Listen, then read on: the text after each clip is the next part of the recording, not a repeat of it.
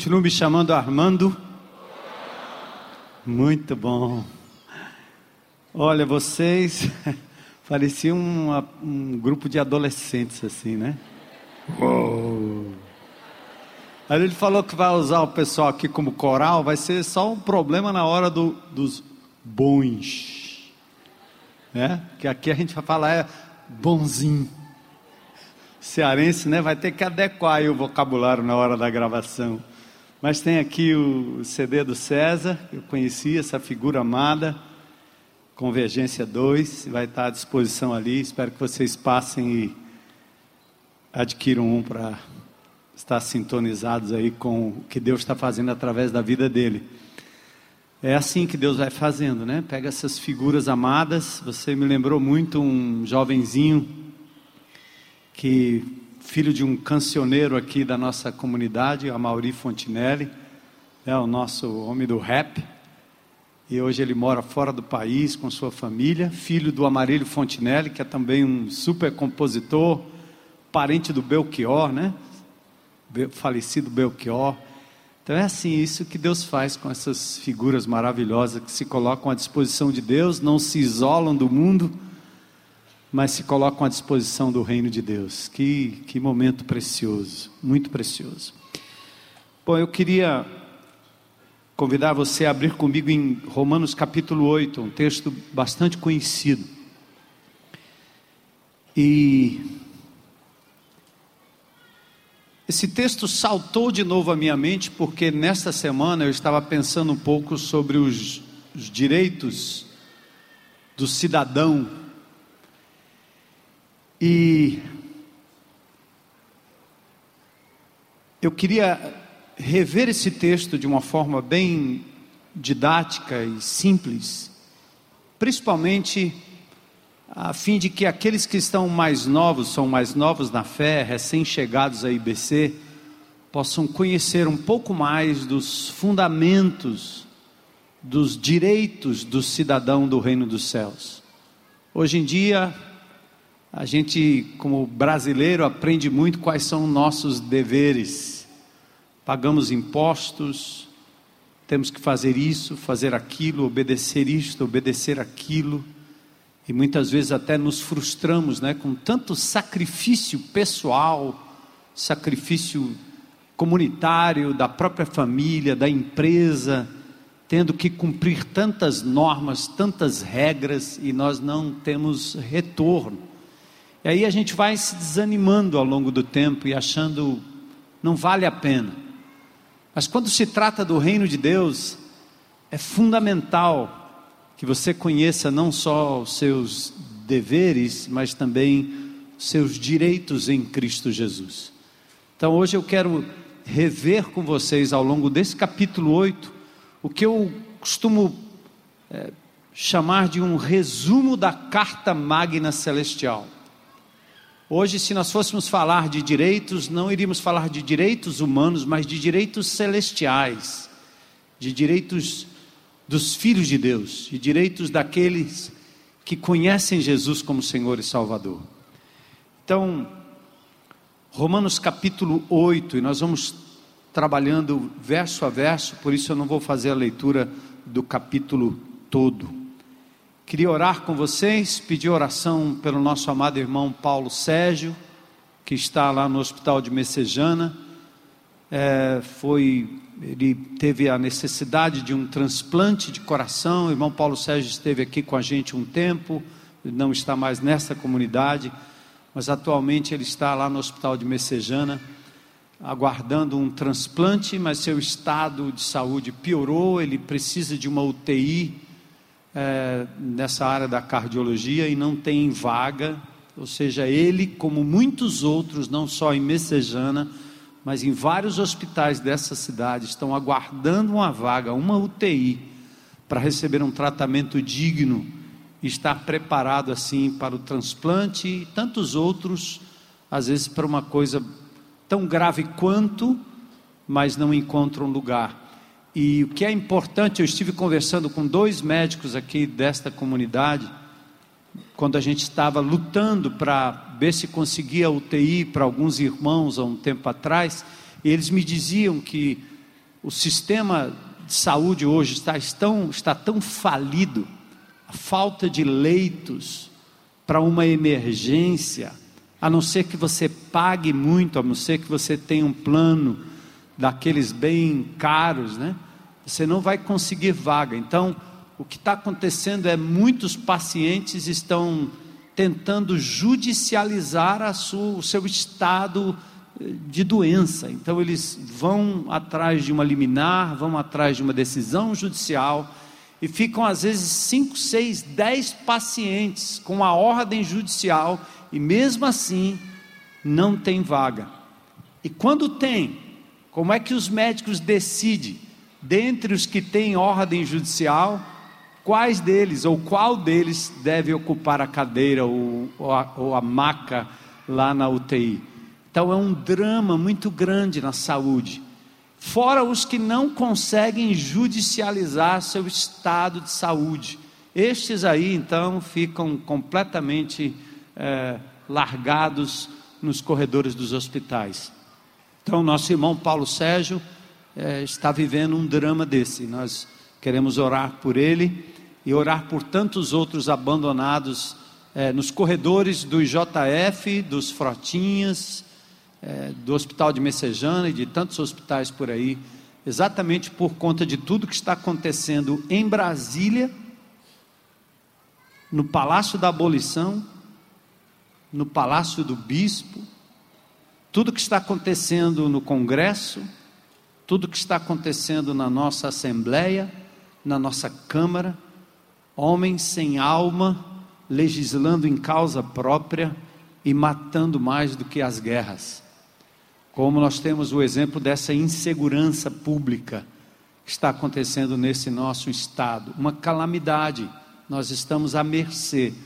No Rio de Janeiro, vocês sabem, as pessoas são baleadas dentro de casa, baleadas na escola, crianças baleadas no, fe, na, no ventre da mamãe, uma tristeza, uma calamidade. Enquanto isso, ao mesmo tempo, nós temos a denúncia de governos que roubaram tanto que, por mais que se descubra, por mais que se vá atrás, não se consegue trazer de volta tudo que foi roubado.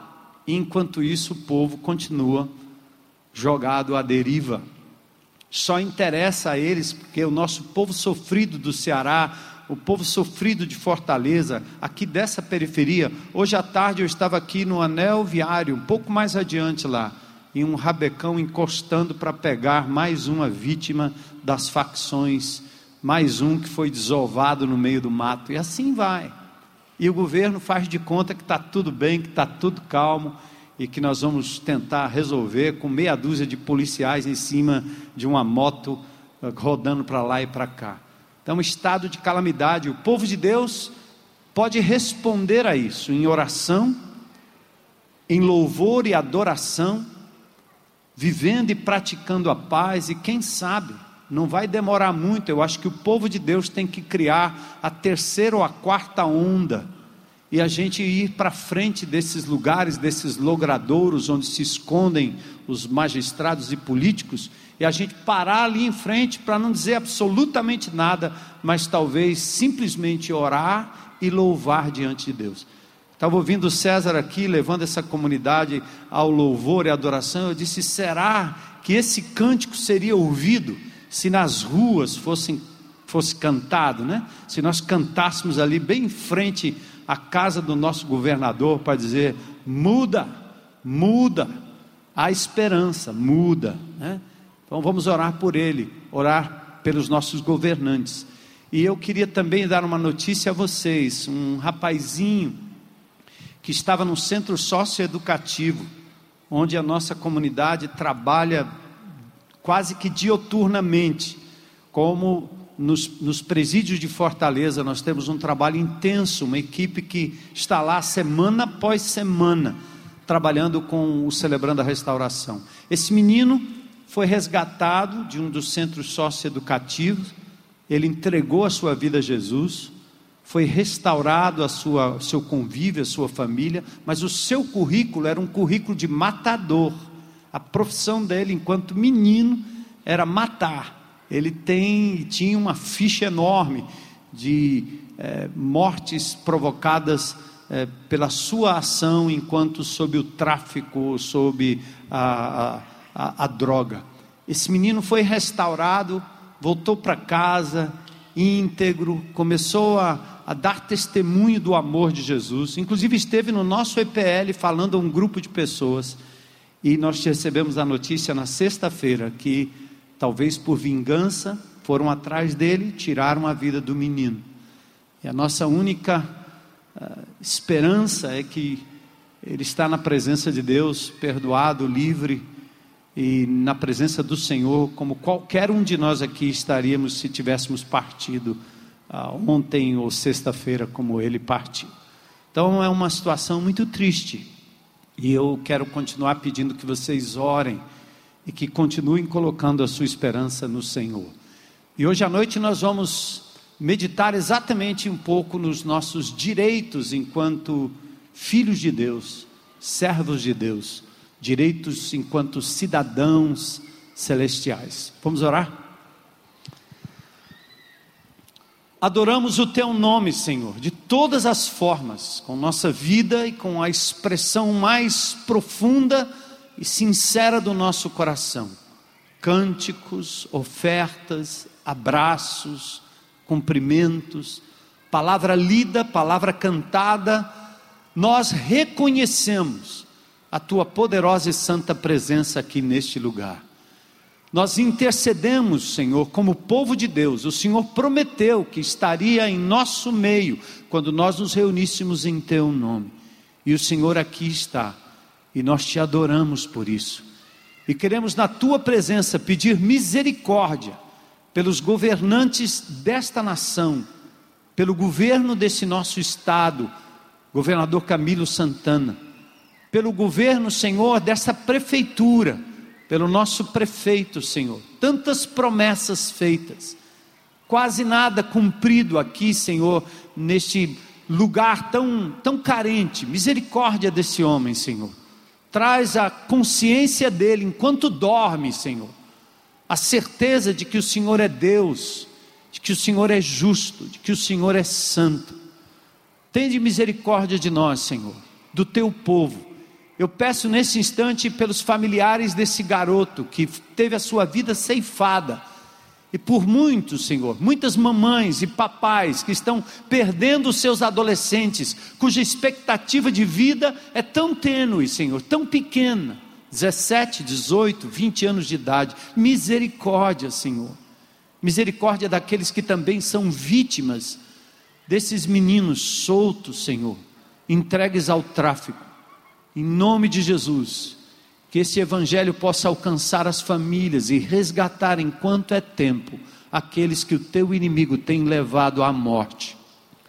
Pai, eu quero orar pelo Paulo Sérgio, nosso irmão em Cristo. Cuida dele ali naquele hospital. Abre uma vaga, abre um espaço, Senhor, para que ele seja cuidado e amparado. Enquanto nós oramos pelo Paulo Sérgio, eu tenho certeza que o Senhor contabiliza várias pessoas aqui que estão sendo lembradas, porque estão também no leito de dor. Visita com tua graça e com a tua misericórdia. Que a tua presença curadora também se faça presente através de nós, Senhor. Mas nós queremos interceder por graça, misericórdia e cura. E agora abre a nossa mente, o nosso coração, Senhor principalmente daqueles que te conhecem há pouco tempo, para que eles reconheçam e saibam que a vida cristã não é apenas cumprimento de regras, mas acima de tudo, Senhor, confiar naquilo que o teu filho fez na cruz do Calvário por nós. E é em nome dele que nós oramos e agradecemos. Por Jesus, nosso amado Senhor e Salvador. Amém. Amém. Glória a Deus. Interessante que o apóstolo Paulo, em Colossenses, no capítulo 1, verso 13, ele diz que Deus nos resgata do império, do reino, do governo das trevas e nos transporta para o reino do Filho do seu amor. É uma verdadeira operação resgate. Um dia eu e você éramos cidadãos deste mundo tenebroso sem rumo, sem cabeça, filhos da ira, Paulo diz, né? Guiados pelo inimigo de Deus, fazendo nossas próprias vontades, sendo nós mesmos escravos das nossas próprias paixões e desejos, buscando prazeres nas migalhas, como disse o Cezinha, das drogas, das, do sexo, do dinheiro, da fama, do prazer. Eu sempre acho que Deus não se frustra tanto com o ato do erro, quanto pela escolha tão baixa e tão rasa que os homens fazem quando Deus tem algo muito melhor e muito maior. É como uma mãe vendo uma criança comendo lixo e terra. Quem aqui nunca comeu terra, né? Quando éramos pequenos, né? A gente pega tudo, põe a mão e põe na boca. Às vezes o próprio pipi ao redor, né? Mete a mão, põe na boca. E a mãe olha, não é tanto pelo ato em si, mas por pensar, meu querido, eu tenho uma comidinha tão especial e você vai preferir isso. Eu vejo que é assim que Deus nos vê. Não tanto a condenação em cima do ato, não tanto a frustração pelo ato em si, mas pelas escolhas erradas, pequenas, mesquinhas, medíocres que nós fazemos dia a dia. Mas o apóstolo Paulo diz que nós fomos resgatados de um reino para um outro reino. Aqui é uma operação resgate. Novo país. Aliás, ele também diz em Filipenses 3:20, nossa cidadania está nos céus, de onde nós esperamos o nosso Senhor e Salvador Jesus Cristo. Então, neste resgate, neste momento da minha entrega, quando isso aconteceu há pouco mais de 40 anos atrás, na minha vida, eu ganhei um novo país, um novo governo, novas leis, novas regras, novos relacionamentos, novos costumes, nova cultura. E com isso também, obviamente, deveres e direitos celestiais. Agora nós temos um problema em relação a essa coisa do direito e dever, ou deveres e direito. Como brasileiro, nós somos doutrinados ao cumprimento das obrigações, sejam elas trabalhistas, sejam elas de ordem tributária, serviço militar, tarifas públicas e outras, mas pouco sabemos sobre os nossos direitos. Por exemplo, a conhecida Lei Maria da Penha, lei de número 11.340, foi de decretada, aliás, pelo Congresso Nacional e sancionada pelo presidente Luiz Inácio Lula da Silva em 2006. Lei Maria da Penha, trazendo proteção e dentre as muitas mudanças, foi o rigor da punição àqueles que agridem mulheres, principalmente quando ocorrida dentro do âmbito familiar. Esses dias eu estava dando uma olhada em algumas coisas que são nossos uh, privilégios e direitos e que às vezes passa e a gente nem, nem sabe. Eu estava pesquisando, aí eu descobri o que eu não sabia. Quando você compra uma passagem de ônibus intermunicipal ou interestadual, quando você decide que não vai viajar mais por alguma circunstância, eu já me vi correndo lá na rodoviária para ver se repassa o negócio adiante. Porque eu não sabia que existe uma lei no Código de Defesa do Consumidor, que se você avisar, pelo menos até três horas antes da viagem, que você não vai, sua passagem fica valendo por um ano. Lei número 11.975 do Código de Defesa do Consumidor. Legal, né? Hum, eu não sabia. Outra coisa, estaciono meu carro num estacionamento, tem uma placa lá dizendo: não nos responsabilizamos pelos seu, seus pertences deixados no carro. Aí eu estou vendo aqui que existe uma área do STJ dizendo que não, não, não, não. Aliás, é, a súmula 130 do STJ que diz que o estacionamento é responsável não só pelo carro, mas por tudo que é deixado dentro do carro. Ah! É meu direito, cara. Legal. Tem um aqui também, uma lei 13.257, que o papai ou a mamãe, para acudir uma criança que fica doente, tendo ela até seis anos de idade, tem direito a faltar pelo menos um dia no ano. Ah, o problema é que o filho fica doente mais do que um dia no ano. Era para ser um pouco mais elástica essa lei aqui, não é não? Aí eu descobri uma outra. Eu já nos meus, vou fazer 64 agora em novembro. E aí eu procurando os, os negócios do idoso, não é não? É isso aí, idoso, tranquilo. Transporte público. Outro dia eu andei de ônibus e paguei. Burrice minha. Eu podia ter andado de graça, eu não sabia, olha aí, ninguém me falou e eu estava me comportando como um, um jovenzinho, né? Não, não, não, não, não. Transporte público gratuito, meia entrada em todos os eventos culturais de lazer e de esporte. Quem tem mais de 60 aqui? Sexagenários, levante a mão, sem medo e vergonha. Uh! E eu que gosto de competição, né? Então estou me inscrevendo em algumas competições de rally. E eu estava me inscrevendo e pagando a inscrição completa e plena, desde os meus 60 anos. Aí eu escrevi um e-mail para todos os dirigentes dessas grandes competições né, nacionais, nordeste, aqui da, da, região Nordeste e do Estado. Eu disse: Ei, eu tenho direito a meia. E antes, e antes que eu peça para você me devolver tudo que eu paguei nos três anos, é melhor você não questionar. a lei. Aí pronto, eles disseram: não. Aí um lá disse assim: enquanto eu for o diretor, você pagará meia. Eu pensei comigo, ah, fazendo média comigo, ó, enquanto eu for diretor. É meu direito, cara. Tem nada a ver, você está me fazendo favor nenhum, né não? É assim. Por que, que isso é importante em termos da nossa vida cristã? É porque, como povo de Deus, nós somos induzidos pelo inimigo de Deus e por nós mesmos a sermos identificados ou a conhecer muito bem a lei do faça e não faça. Faça isso, não faça aquilo. Sabemos muito bem o que o crente deve fazer ou não deve fazer. Nós nos caracterizamos tanto pela lei que eu me lembro na época que eu não era convertido quando um crente vinha falar comigo sobre o Evangelho de Jesus, ele dizia logo, que, como ele conhecia a minha vida torta, ele logo ia dizendo: Olha, você não, não pode, Deus não quer que você faça isso, Deus não quer que você faça aquilo, Deus quer que você faça assim, Deus quer que você faça assado.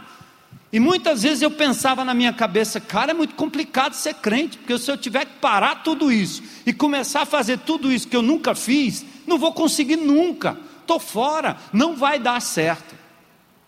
Porque essa, de novo, é uma espécie de uma cultura evangélica. Tanto ela, ela aparece na pregação do Evangelho, quanto ela aparece na nossa própria convivência. Ou seja, nós somos especiais. Eu recebo ainda gente me mandando e-mail perguntando se o crente que não guarda o sábado perde a salvação. Ele está preocupado, porque alguém disse que se ele não guardar, se ele não fizer. Essa semana eu sentei num cartório para assinar uns documentos e a menina descobriu que eu era pastor e logo veio com as perguntas. Mas e se o crente pecar? Eu disse, e qual crente não peca? Não, mas se o crente pecar mesmo. Não entendia. Eu, eu passei dez minutos tentando entender onde é que ela queria chegar. Dá para você falar da graça de Jesus, não? É porque nós somos assim. Até porque essa coisa de obedecer e não obedecer se torna uma espécie de uma cultura e de uma regra geral, que nós pastores exploramos isso. No sentido de que eu mantenho você preso aos ritos e às regras da igreja, eu mantenho você preso à frequência, ao dia de culto, ao rito tal, às dez não sei o quê, as orações das novenas não sei da onde, e reza dez não sei o quê, e vem para vigília não sei da onde, e hoje à noite vai ter o grande dia, e se você não vem, está lascado, mas se você vier, tem a bênção. Isso é uma maneira de manter cheio o meu auditório e criar nas pessoas uma espécie de síndrome do medo de que Deus não me abençoará se eu não fizer isto ou aquilo e nós vamos perdendo a noção do que nós realmente temos de direito em Cristo Jesus. Com o tempo, vamos nos esquecendo dos privilégios que temos, vamos perdendo a ousadia, vamos entrando num ciclo de medo, de troca, e aí a própria dignidade do cidadão do reino dos céus fica comprometida. Esta mudança de foco não deixa de ser uma armadilha que nos aprisiona à religiosidade e nos mantém ignorantes do direito adquirido. Você, deixa eu dizer uma coisa interessante sobre a lei, sobre a regra. Quando se vive pela lei, quando se vive simplesmente por cumprir ou descumprir uma regra, nós vivemos com medo, medrosos. A lei, ela só tem uma finalidade a lei só revela quão inadequados, pecadores e infratores nós somos. Não tem jeito. A lei ela vem e ela revela quem você é. A lei vem e demonstra quão frágil você é e quão incapaz você é de viver 100% pela regra, pela lei. Então vamos conhecer aqui no texto pelo menos quatro coisas maravilhosas, quatro direitos, quatro conquistas, a liberdade que nós temos em Cristo Jesus. Vamos conhecer quatro deles. Primeiro, somos libertos da condenação, nenhuma condenação. E quem operou isso foi o Ministério da Justiça de Deus da nossa nova pátria, o Ministério da Justiça da nossa pátria, está dizendo: nenhuma condenação, estamos livres e libertos no passado, presente e futuro.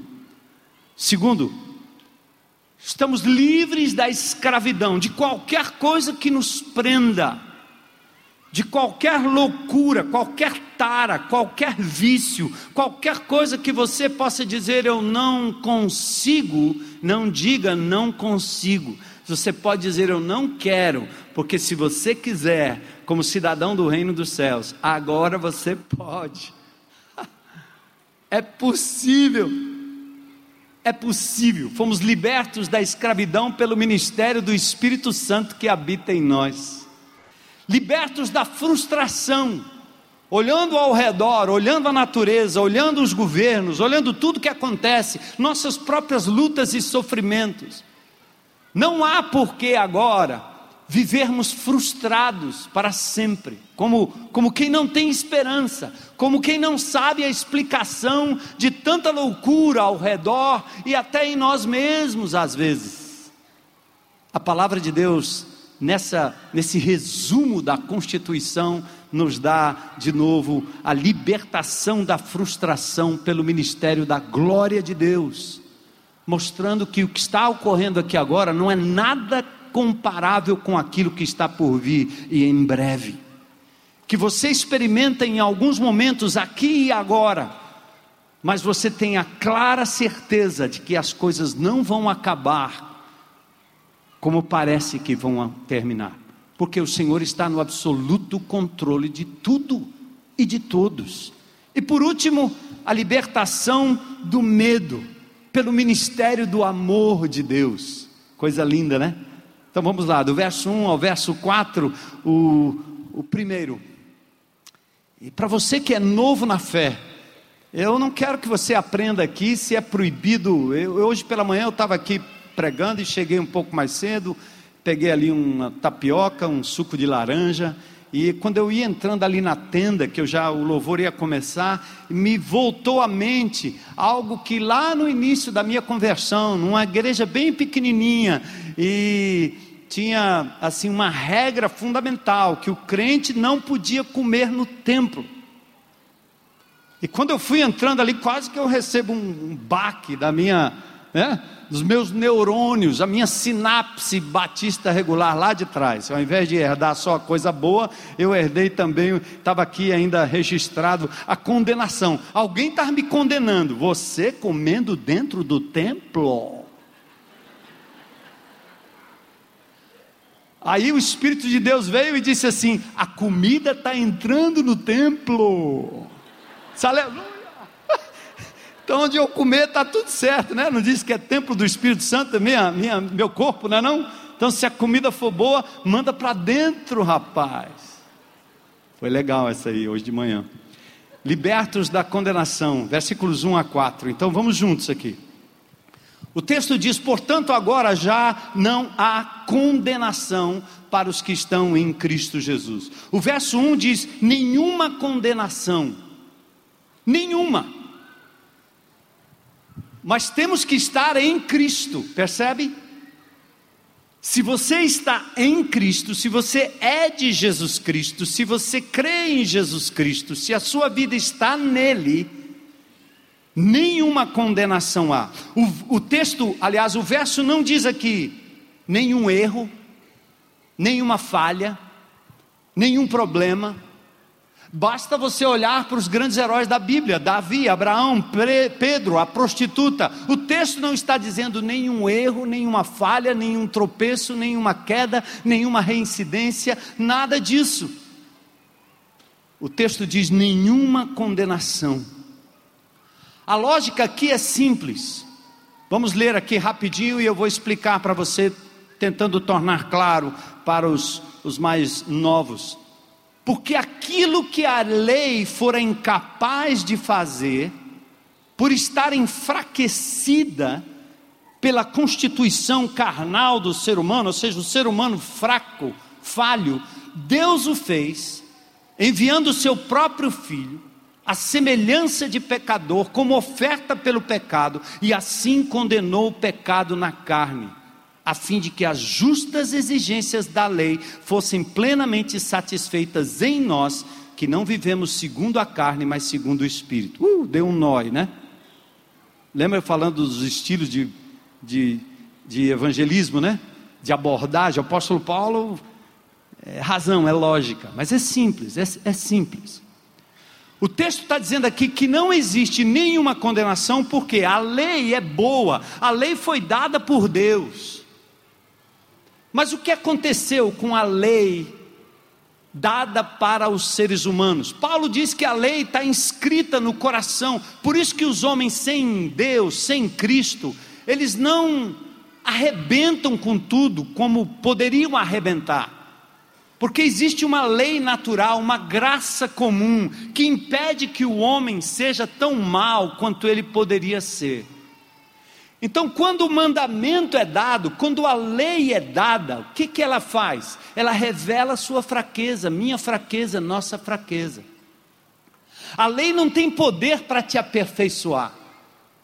Quando a lei diz, não corra, não mate, não adultere, não roube, a lei só vai revelar que nós matamos, adulteramos, roubamos, mentimos, desejamos aquilo que não é nosso. Então a lei só tem poder de revelar quão pecadores nós somos. E aí o que é que Deus fez? Se ele deu a lei e disse que infringir a lei acarretaria em morte, qual foi a saída de Deus? Aí a palavra de Deus nos revela que Deus mesmo, sacrificialmente, deixa a sua glória, encarna aqui como ser humano, vivendo entre a gente. E esse que vive agora entre nós é Jesus, que não tropeçou em nenhum mandamento, não acharam nele falta alguma, nem Pilatos, nem a mulher de Pilatos.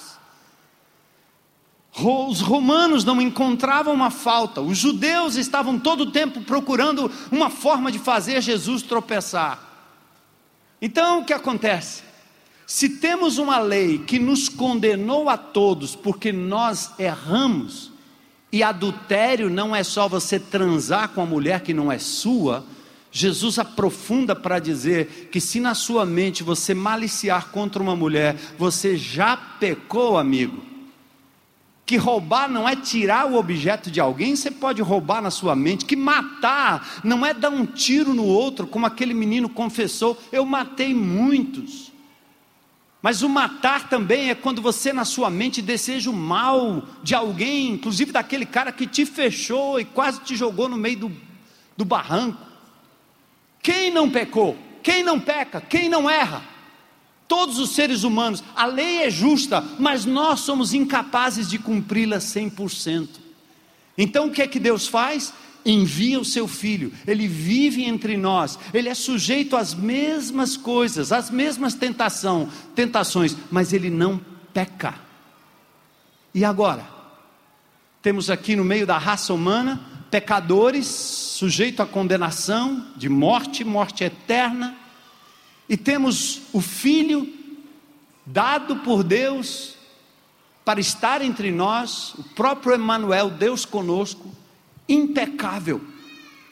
E aí no tribunal, quando o juiz diz todos estão condenados, a morte é o fim de todos, ele, o filho Jesus, Olha para o pai e diz: Pai, se possível, passa de mim esse cálice sem que eu beba, mas não é a minha vontade, porque eu não mereço nada do que esse povo merece, mas seja feita a tua vontade. E uma vez que o Senhor me enviou com este plano, eu me submeto e me entrego na cruz do Calvário por amor de todos eles, para que todos sejam libertos da condenação.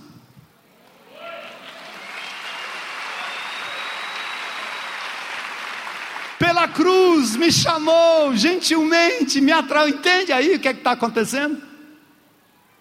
Aí, em Cristo Jesus, eu estou livre, não existe mais nenhuma condenação. Sabe o que, que Deus fez? Ele veio aqui como num grande presídio, abriu as portas do presídio e, como santo juiz, ele deu a cada um de nós o atestado de liberdade. Não há mais condenação. E aí você fica sentado aí na cadeira e o juiz dizendo, vem para fora. E você senta aí e pensa assim, rapaz, esse negócio está certo não. Isso é mancadinha, isso é pegadinha. Ele quer que eu saia para me matar lá fora. A coisa é tão de graça que você aí não acredita. É ou não é? Porque você está afim de outra coisa. Você não apenas não acredita no que Deus fez, como você é orgulhoso o suficiente e você quer pagar por aquilo que Jesus fez na cruz do Calvário. E Deus diz: Vem, meu, vem, meu povo, saiam livres, portais abertos, celas abertas, venham, venham, nenhuma condenação há para todo aquele que estiver em Cristo Jesus. Aí, não só vocês, nós, como seres humanos, não acreditamos, como a religião, seja católica, seja espírita, seja evangélica, vai pregar para você isso. Você quer ser livre? Faça boas obras, faça o bem Dê esmolas. Pague o que você fez de errado. Se não conseguir pagar nessa, paga na outra encarnação. Paga depois, depois paga demais. Você vai continuar pagando, meu filho. Certo? Você vai perder suas, você vai perder se você não for fiel, não der o dízimo, se você não orar bastante, se você não praticar uh, os, os, mandamentos, se você, se pronto, pronto, começa a condicionar a sua saída quando você não conhece o direito daquele que está em Cristo Jesus e a declaração divina é que me importa diante de principados e potestades, diante da minha própria dúvida, diante da religião que eu frequento. O que importa é o que Deus disse: nenhuma condenação há para os que estão em Cristo Jesus. Amém?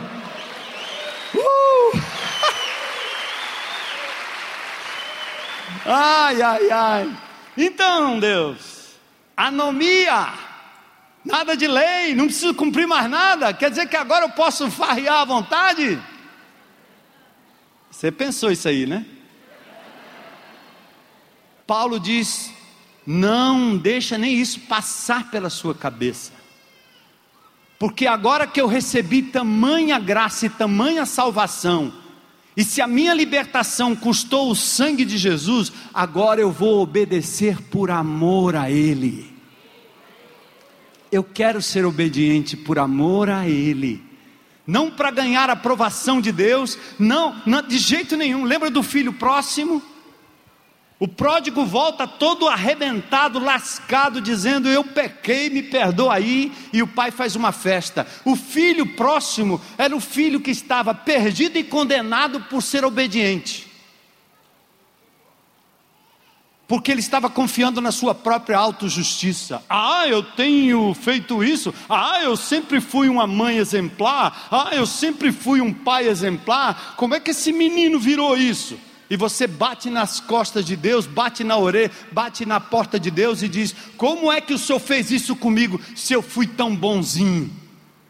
Quando o sofrimento bate na sua porta, você logo vai alegar: Eu fui tão bom, eu não merecia isso. Como? Nenhuma condenação há para os que estão em Cristo Jesus. Jesus cumpriu a lei por nós para que a lei pudesse ser cumprida em nós, não por medo, mas por amor, amém? Cezinha estava falando aí dessa questão das drogas, né? Eu me vi, eu contei isso para vocês outro dia, jovenzinho, andando no meio da loucura, mas o que me fazia voltar para casa e não me entregar totalmente era o amor dos meus pais por mim. Eu não conseguia me livrar do amor daquele, daquela baiana e daquele sergipano, analfabetos. Eles me amaram tanto que naquela hora do erro mais profundo, quando eu nem pensava em Deus, eu pensava naqueles que representavam a autoridade divina sobre a minha vida e eu voltava para casa. Eu não entendia por quê, constrangido pelo amor. É lindo isso, né? Abaixo o legalismo, abaixo a hipocrisia, estamos livres de toda e qualquer condenação, e tem mais: passado, presente e futuro. Isso não é licença para você pecar. Porque você sendo filho, se você sair fora da rota e continuar a insistir no pecado, Deus vai fazer com você como um pai que ama faria com seu filho. Ele vai baixar as calças aí e bater no seu bumbum pesado. Deus sabe como fazer. Ele vai te buscar onde você estiver, mas você é filho. Você vai parar na boca do inferno com toda a sua loucura, como o filho pródigo foi lá comer as alfarrobas lá dos porcos, tá certo? Mas Deus não vai te jogar para condenação. Você será disciplinado pelo Pai que te ama mas você não será jogado fora, porque a sua vida custou o sangue de Jesus Cristo, seu Filho na cruz do Calvário. Amém? Uh, glória a Deus, é.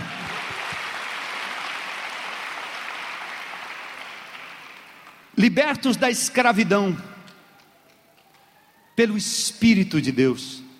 Aqui a presença do poder do Espírito em nós que garante vida de vitória sobre as nossas inclinações os nossos desejos mais íntimos, que a Bíblia chama de inclinações da carne, paixões mundanas. Aqui é bem simples. O que vive segundo a carne tem a mente voltada para a carne, por, a, por aquilo que a carne deseja. Quem vive segundo os seus próprios desejos, suas taras, suas loucuras, que sempre passa do limite, Aliás, pecado nunca é uma coisa horrível em contraste com a coisa boa, é a coisa boa levada a excesso. Dinheiro levado no excesso, comida levada no excesso, sexo normal sem o qual nós não estaríamos aqui. Papai e mamãe fizeram sexo, eu nasci. Mas quando aquilo que Deus dá como coisa boa é colocada nas mãos de um indivíduo que não tem conexão com Deus, vira uma droga, vira uma doença. A ira, a indignação, normal. Mas quando aquilo ultrapassa a medida e você passa a ser o julgador, o juiz, o irado constante, passou do limite. Então, o que esse texto aqui está dizendo agora é que nós estamos livres finalmente de uma escravidão pela presença do Espírito em nós. É simples. Tem um texto de Romanos 7 que eu não vou declinar aqui agora, e muitos intérpretes, ao meu ver, fazem uma exegese um pouco equivocada desse texto, uma interpretação equivocada de Romanos 7. Quando o apóstolo Paulo está descrevendo em Romanos 7 que aquilo que ele gostaria de fazer ele não, ele não fazia, né? O bem que eu não quero, esse eu faço.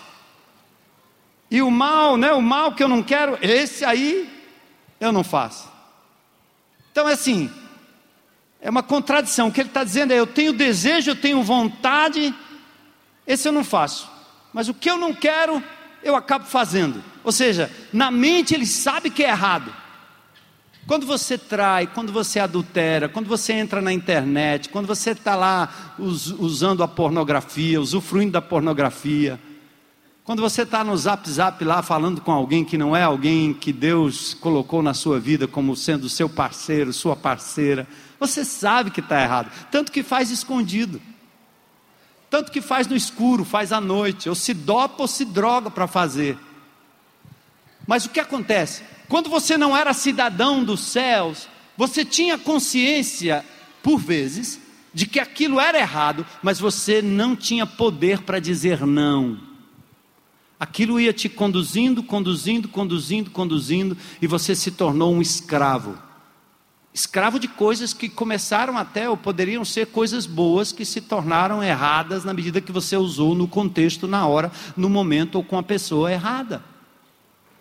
Você se tornou escravo da comida, do dinheiro, do poder, escravo do seu próprio corpo, da droga, da bebida, dos amigos, do lazer, do sexo. Você se tornou escravo. Você quer sair e não consegue. Paulo está descrevendo em Romanos 7 a época em que ele estava debaixo da lei, como fariseu dos fariseus, antes de ter o um encontro com Jesus no caminho de Damasco. Paulo estava dizendo: a lei era boa, eu é que não prestava. E quando eu queria fazer uma coisa que era certa, eu não conseguia. Quando eu queria parar de fazer algo errado, eu também não tinha forças. Eu estava escravizado, escravo do pecado. O que aconteceu? Na cruz do Calvário, quando o Espírito de Deus passou a habitar a minha vida, agora eu não estou mais preso ao fruto da carne, dos meus desejos carnais, mundanos, mas eu agora estou sendo guiado, habitado, guiado pelo Espírito Santo de Deus. Por isso, lá em Gálatas 5 diz que o fruto do Espírito é amor, alegria, paz, longanimidade, benignidade, fé, mansidão, temperança, domínio próprio. E o verso seguinte, o verso 23 diz: contra essas coisas não há lei. Ou seja, agora, se eu quiser dizer não para o amante, para a amante, para a droga, para a mentira, eu agora posso dizer não, eu não preciso. Eu não preciso do seu amor, porque eu tenho o amor do meu Pai Celestial.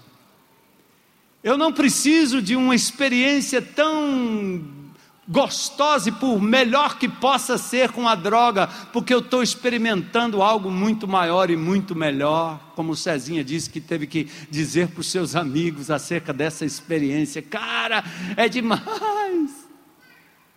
Lembra do nosso arraial aqui? Milhares de pessoas dançando e pulando para a glória de Deus, sem uma cervejinha, sem uma cachaça, sem uma carreirinha de coca, sem um crack, sem um baseado. Hein? Como é que pode?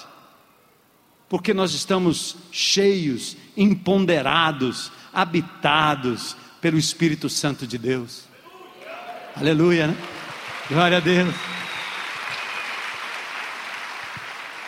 Então veja lá. E aí tem uma coisa muito simples, que eu uso muito às vezes em aconselhamento, quando eu converso com pessoas, e você deve pensar isso também. Antes de conhecer Jesus, você pode dizer assim: Ah, eu queria me livrar disso, pastor, mas eu não consigo. É isso que dizem os presidiários, os meninos da rua, alguns amigos que eu tenho, mesmo da elite fortalezense. E aí você tem que falar que só um poder superior, que é Jesus Cristo, tem poder para libertá-lo e ajudá-lo a se livrar. Mas quando você é crente em Cristo Jesus, por favor, não diga, eu queria me livrar dela, mas eu não consigo. Hã? É melhor você ser honesto e dizer: Eu queria me livrar dela, mas não, na verdade eu não queria me livrar dela. Certo? Porque se você quer em Cristo Jesus, você pode, você consegue, é possível, porque Ele nos libertou desta algema maldita do pecado, dos vícios e de tudo aquilo que nos acomete ou nos acometeu enquanto nós não tínhamos Jesus. Amém? Glória a Deus. Entretanto, vocês não estão mais sob o domínio da carne, mas do Espírito. Podem ler depois até o verso 11. Os que possuem o Espírito têm exatamente esse, essa evidência da conversão. Ele se torna templo do Espírito, selado pela redenção. Temos agora uma nova natureza, uma nova vida, somos coparticipantes da natureza divina. Os que são possuídos pelo Espírito são guiados por Ele, são adotados na família de Deus, são herdeiros como filhos. Então a pergunta é simples: você está vivendo de acordo com que cidadania? Se você é um cidadão dos céus, qual o seu status? Como é que você está vivendo hoje? Qual é a sua herança? Que você tem realmente reivindicado de Deus diante da tentação, diante das ofertas, diante das suas próprias dúvidas. Fomos libertos do jugo do pecado e não há mais razão para vivermos como se dele fôssemos escravos. Terceira, livres da frustração. Considero que os nossos sofrimentos atuais, disse Paulo no verso 18, não podem ser comparados com a glória que está para ser revelada. A natureza criada aguarda com grande expectativa que sejam revelados os filhos de Deus, porque a natureza, olha gente, natureza, as plantas, as árvores, os animais, nos, nos céus, os planetas, a nossa atmosfera, o nosso ar, os rios, a natureza, ela está submetida a uma futilidade, não porque ela escolheu, mas por conta do pecado, por conta daquele que a sujeitou, seja o inimigo de Deus, sejam os instrumentos do inimigo de Deus para destruir as árvores, destruir as águas, poluir as águas. E diz o texto que a própria natureza geme, aguardando a redenção dos filhos de Deus. A natureza, o homem, o próprio Deus estão sofrendo como resultado do pecado da raça humana. Há neles um gemido frustrante. Mas há também uma esperança e uma visão da glória que há de ser revelada em nós. Os gemidos da criação estão aguardando a glória dos filhos de Deus. Aí, irmãos, Vamos descer aqui, baixar agora aqui para a terra. Sabe quem deveriam ser os melhores ecologistas do mundo? Os crentes. Quando eu vejo um irmão em Cristo jogando uma latinha de Coca-Cola pela janela do carro, eu fico pensando, meu Deus, ele poluiu o corpo e agora está poluindo o planeta. Ele está fazendo aquilo que o diabo quer. Ele está fazendo aquilo que os filhos das trevas fazem normalmente: jogam sujeira em todo canto. Mas o texto bíblico diz que nós estamos libertos disso. E a liberdade nossa é tanta que ele disse: a glória está para ser manifestada. A natureza sabe que um dia os filhos de Deus reinarão sob o domínio de Jesus e a natureza voltará a viver como foi lá no Éden, sem sofrimento. Mas, meu irmão, o reino de Deus pode ser antecipado aqui e agora. Cuide bem da plantinha, cuide bem da água, não desperdice. Seja um ecologista de primeira linha. Eu descobri esses dias que o Greenpeace nasceu de um movimento evangélico protestante. Sai, saem pelo mundo inteiro protestando contra aquilo, contra aquilo que vai trazer prejuízo ao planeta. E nós? O que, que você faz com o seu guardanapo, com sua garrafinha d'água? Joga no chão, passa por ela, não vê nada, não limpa, não ajunta, não ajusta. Óbvio que a primeira parte do versículo nos interessa muito mais, né? Quando o texto diz que os sofrimentos que nós passamos agora, o meu sofrimento, o seu sofrimento, não tem a ver com o fato de Deus estar lhe abençoando ou não. Jesus já avisou: no mundo vocês vão ter aflições, porque vocês não pertencem a este mundo. É difícil viver nesse mundo mal, mas Ele está dizendo: todo e qualquer sofrimento que você esteja passando aqui e agora, principalmente se for por conta do nome de Jesus ou por viver como cidadão do reino de céus, este sofrimento não é nada comparado com a glória que está para ser revelada em nós. A gente tem esperança, hein? Qual o seu partido? Partido, cara. Eu sou do outro mundo, lá já elegemos o nosso rei. Nosso presidente está eleito, cara. Desde a fundação do mundo, você está por fora, hein? Qual é a sua constituinte? É a palavra de Deus. Qual é o resumo da minha constituinte? É Romanos capítulo 8, cara. E o que está acontecendo aí? Você vai fazer o quê? Hein? Eu vou continuar orando, tendo esperança, participando ativamente na pacificação, nas virtudes do Espírito, mas eu sei que não é homem que vai resolver isso, é Jesus, o meu Senhor, que um dia voltará para estabelecer o seu reino de justiça. Eu creio nisso, amém? E por último, libertos do medo. Medo. Quem é que não tem medo? Medo do amanhã, medo do futuro, medo da doença, medo da zika,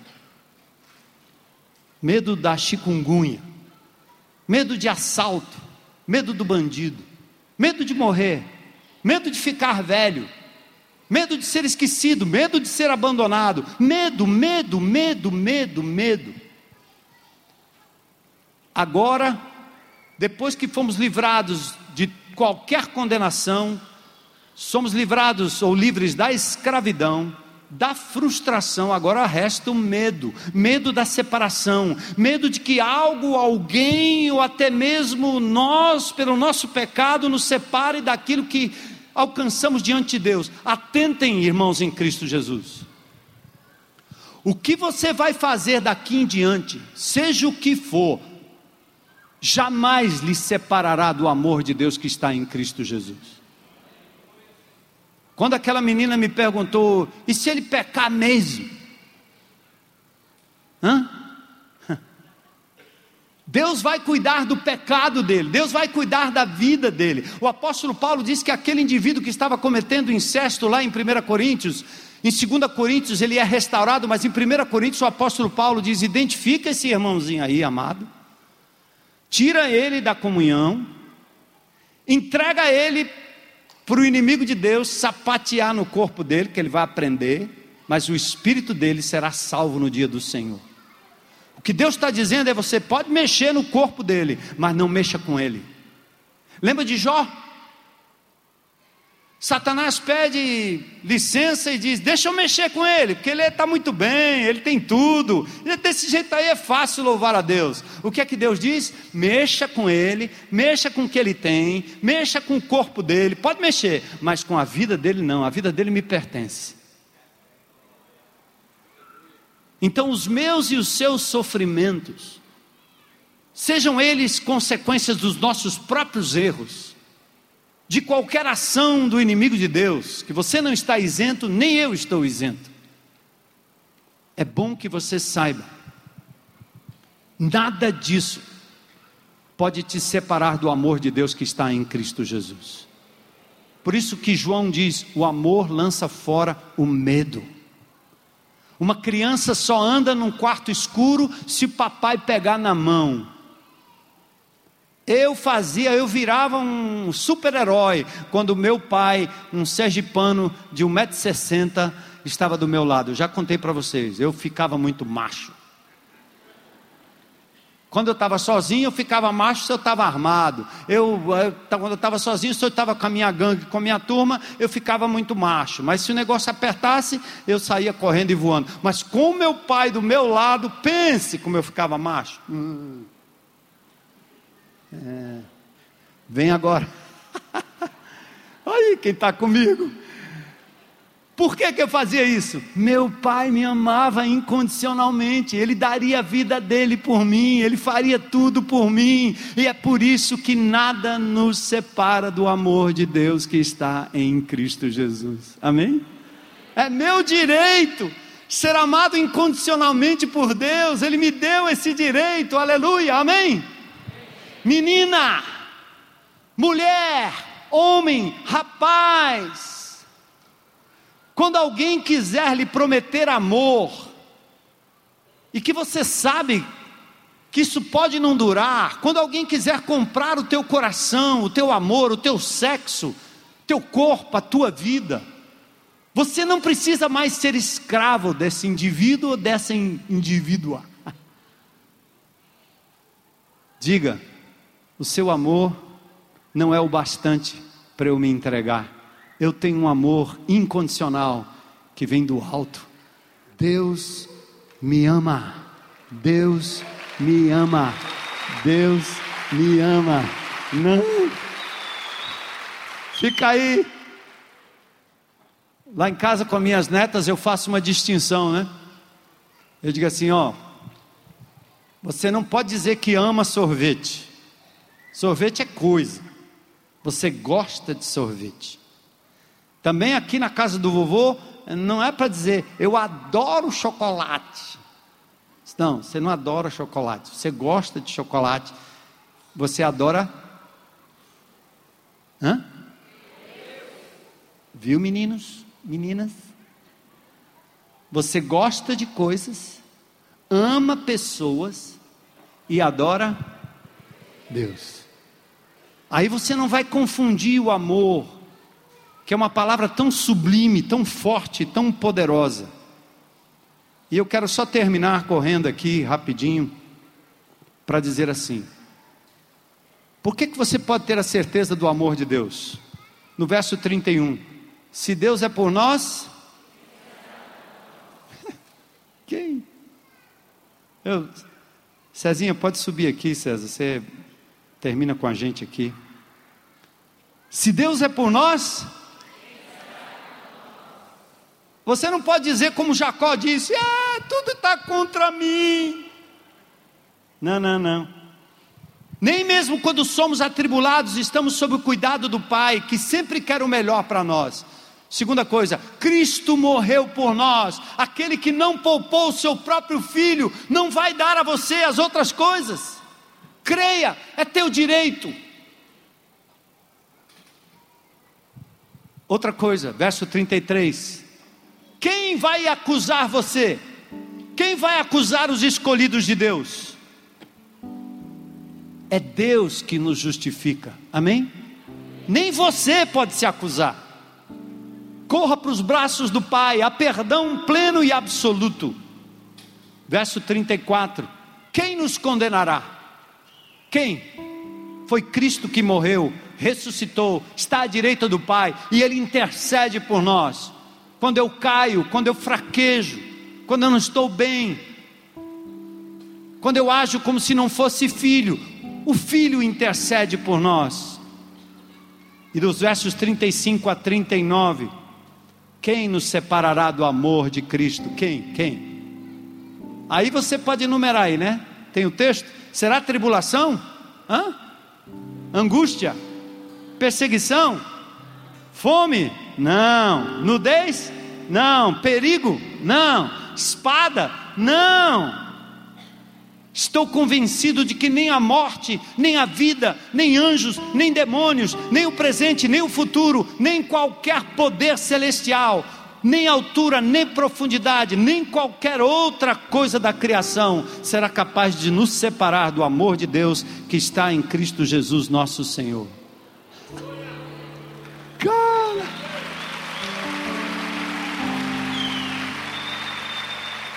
Oh. E o que é legal é termina assim, ó. Sim, e tudo isso, mas uh, e eu tenho que fazer o quê? Nada, apenas crer, crer e tomar posse e andar como filho do rei, filha do rei. Não se deixe diminuir, nem por você mesmo. Não encha a tua cabeça de minhoca, de farisaísmo, de legalismo bobo.